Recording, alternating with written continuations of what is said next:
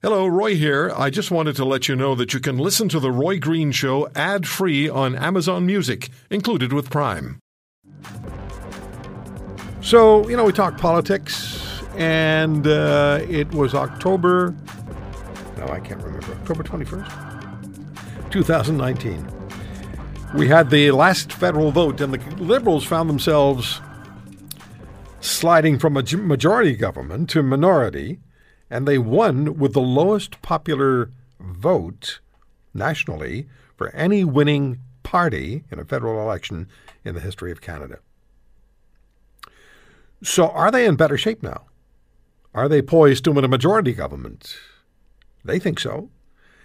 But we spoke uh, just a couple of weeks ago with Darrell Bricker, the president and CEO of Ipsos Public Affairs, and they did polling for Global News. And uh, they're not so sure, Ipsos is not so sure, that the Liberals on a track to a majority government. Mr. Trudeau's personal popularity has dropped, and um, the Conservatives have come up by 2%, if I remember correctly. And uh, the leaders, uh, Mr. O'Toole isn't doing particularly well, the leader of the Conservative Party. But Jagmeet Singh, who was a guest on this program three weeks ago, the leader of the federal NDP, he's doing better as far as Canadians uh, liking him is concerned.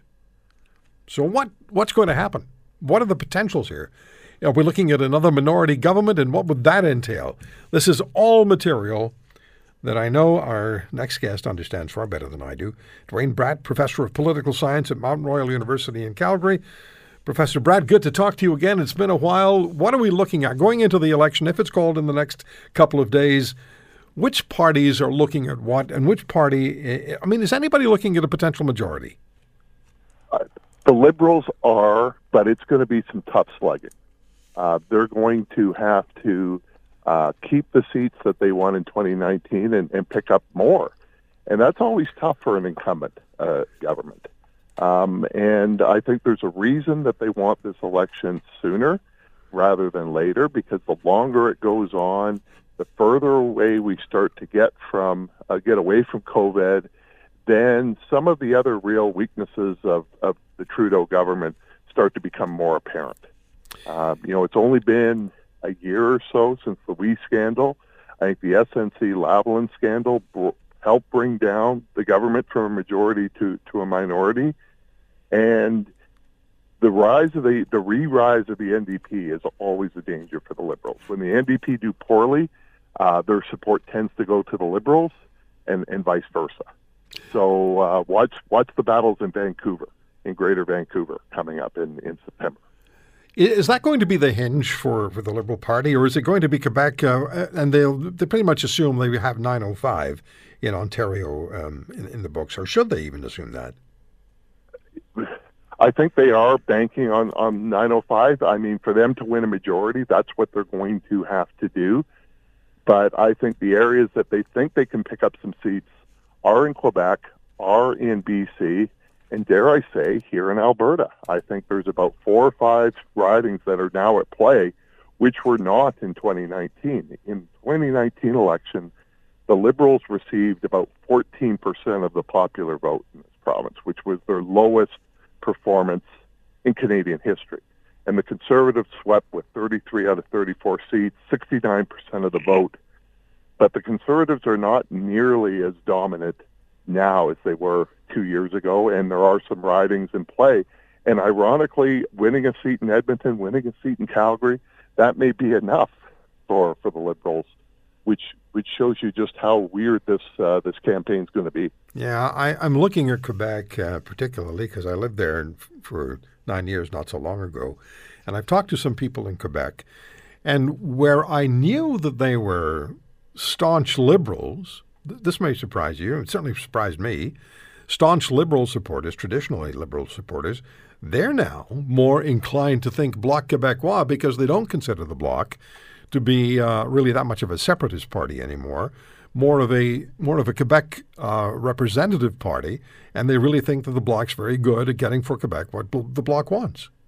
The Bloc has been very successful in redefining itself uh, from a separatist party to sort of a Quebec first party.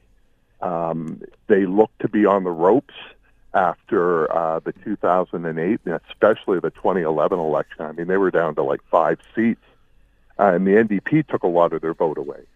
Then, you know, Jack Layton dies, and uh, and Thomas Mulcair can't really keep that uh, the, the the number of NDP seats, and those are going to drop even more in this coming election. That outside of pockets of Quebec City where the Conservatives are still have a a foothold and some of the stuff in uh, Gatineau, it's it's bloc versus liberal, and uh, the bloc uh, can prevent majority governments of any stripe. You know, if you if you look back at the at the history, when the bloc is strong, you don't see a majority government. Now, I remember when the Uh, bloc. I but when the remember Bloc- when the, remember when the bloc was the official opposition. yeah, for a short period of time it was. Uh, and now they can't be the official opposition because you've got a united conservative party, but they can prevent either the liberals or the conservatives from winning a majority So- because they'll pull 50 seats away or 40 Yeah, seats away. yeah, yeah. And that becomes so much more difficult mathematically. So in 2011 and 2015, when the conservatives and liberals won majority governments, it was because the bloc was quite weak but we haven't seen majority governments since the reunification of the Conservative Party when the bloc is strong. It really is an interesting situation. The Conservatives in 2019 had Andrew Scheer. Yeah. And we all remember um, um, Peter MacKay's quote after the election can't score on an empty net. Uh, so now they have Erin O'Toole as their leader. And Mr. O'Toole, according to polling, has just not connected with Canadian voters. So, is there um, a potential, and I asked uh, Darrell Bricker this question, is there a potential for a minority conservative government, Mr. Bricker said, if there's a low voter turnout, and if the conservative base turns out in large numbers, and if one or two other factors were to fall in place, then there's the possibility for a minority conservative government. This is not what Mr. O'Toole wants to be going into an election campaign with. I mean, that just is. Yeah, there's a, there's a There's lot too many goalies there. There's too many goalies. Yeah. uh, but um, Trudeau's not going to run against Erin O'Toole. Trudeau is running against Doug Ford and Jason Kenney. Right. right. Um, he's going to run against the conservative premiers. yeah. and uh, that's become quite quite apparent. And uh, you know, uh, Jason Kenney gave an interview last week expecting that he's going to be a campaign focus, and said, you know, I ran against Trudeau provincially and federally, so he's going to run against uh, me. And Ford, Andrew Scheer locked him in a in a box for that 2019 election. Ford's popularity, though, seems to wax and wane um, since 2019. There were moments during COVID that he was spiking up, and then moments that he was plummeting down. But I'm not sure he's willing to sit in the box again as he did in 2019. So, so what's the role of conservative premiers in this campaign? What's your call on what's going to happen? If there is an election call, and let's say we have a date for the end of September, what's your, what's your call on how it turns out?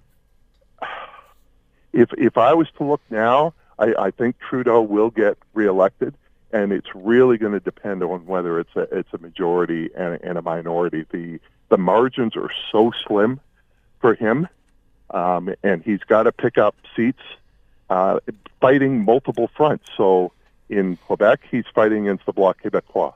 In BC, he's fighting against the NDP. In the 905 and in Alberta, he's fighting against the Conservatives right? That's what you get when you're an incumbent government is you're being challenged by different parties depending on where you are uh, in the in the country. So I think that's the issue at play. If the issue is about COVID and the COVID response, I think that's what the liberals would like because I think they they can say, you know, the vaccine rollout looked bad in February, looks really great in August. Look at how much money we've spent in support. But if the issues become about the economy, if the issues become about jobs, if the issues become about ethics and character, um, if the if the issues become um, about Trudeau himself, then the Liberals are in trouble. Yeah. Jody Wilson Raybould's book comes out in October. She was on this program, and it's uh, the, the the title is Indian in the Cabinet, And she very clearly spoke about uh, why. She told us why. That's the title. And I just keep thinking, this, if this book were to roll out before the vote, that could hurt Mr. Trudeau. But I also spoke, Duane, with a very strong Liberal supporter just a couple of, well, a week or two ago. And he said, What I want is for Trudeau to lose. This is a Liberal. I want Trudeau to lose um, to a minority Conservative government. And then I want Trudeau to be gone and Mark Carney to be the leader so then we can have a majority government within two years. So I, I don't know if that's backroom thinking or that's just one liberal thinking. Well, if you if you look at there was a sense by 2015 that the Harper government was tired, that much of there had been a lot of turnover in cabinet and not a lot of new blood that have merged into the conservatives. Here we are 6 years into the liberal government. And you know, he ran on this team. It was going to be team approach. Look at all these strong people I brought into cabinet. Those people have all a lot of those have left yep. now. Yep. Um, and there really hasn't been new blood in, which is why Chrystia Freeland tends to hold almost every portfolio um, because they haven't brought new people in. Even Mark Carney, you know, turned them down for, for this election. Yeah. And so it, it's amazing how quick that can that can happen. In, in Harper's case, it took almost 10 years. In the case of Trudeau, it took, you know, five. If you want to hear more, Subscribe to The Roy Green Show on Apple Podcasts, Google Podcasts, Spotify, Stitcher, or wherever you find your favorites. And if you like what you hear, leave us a review and tell a friend. I'm Roy Green. Have a great weekend.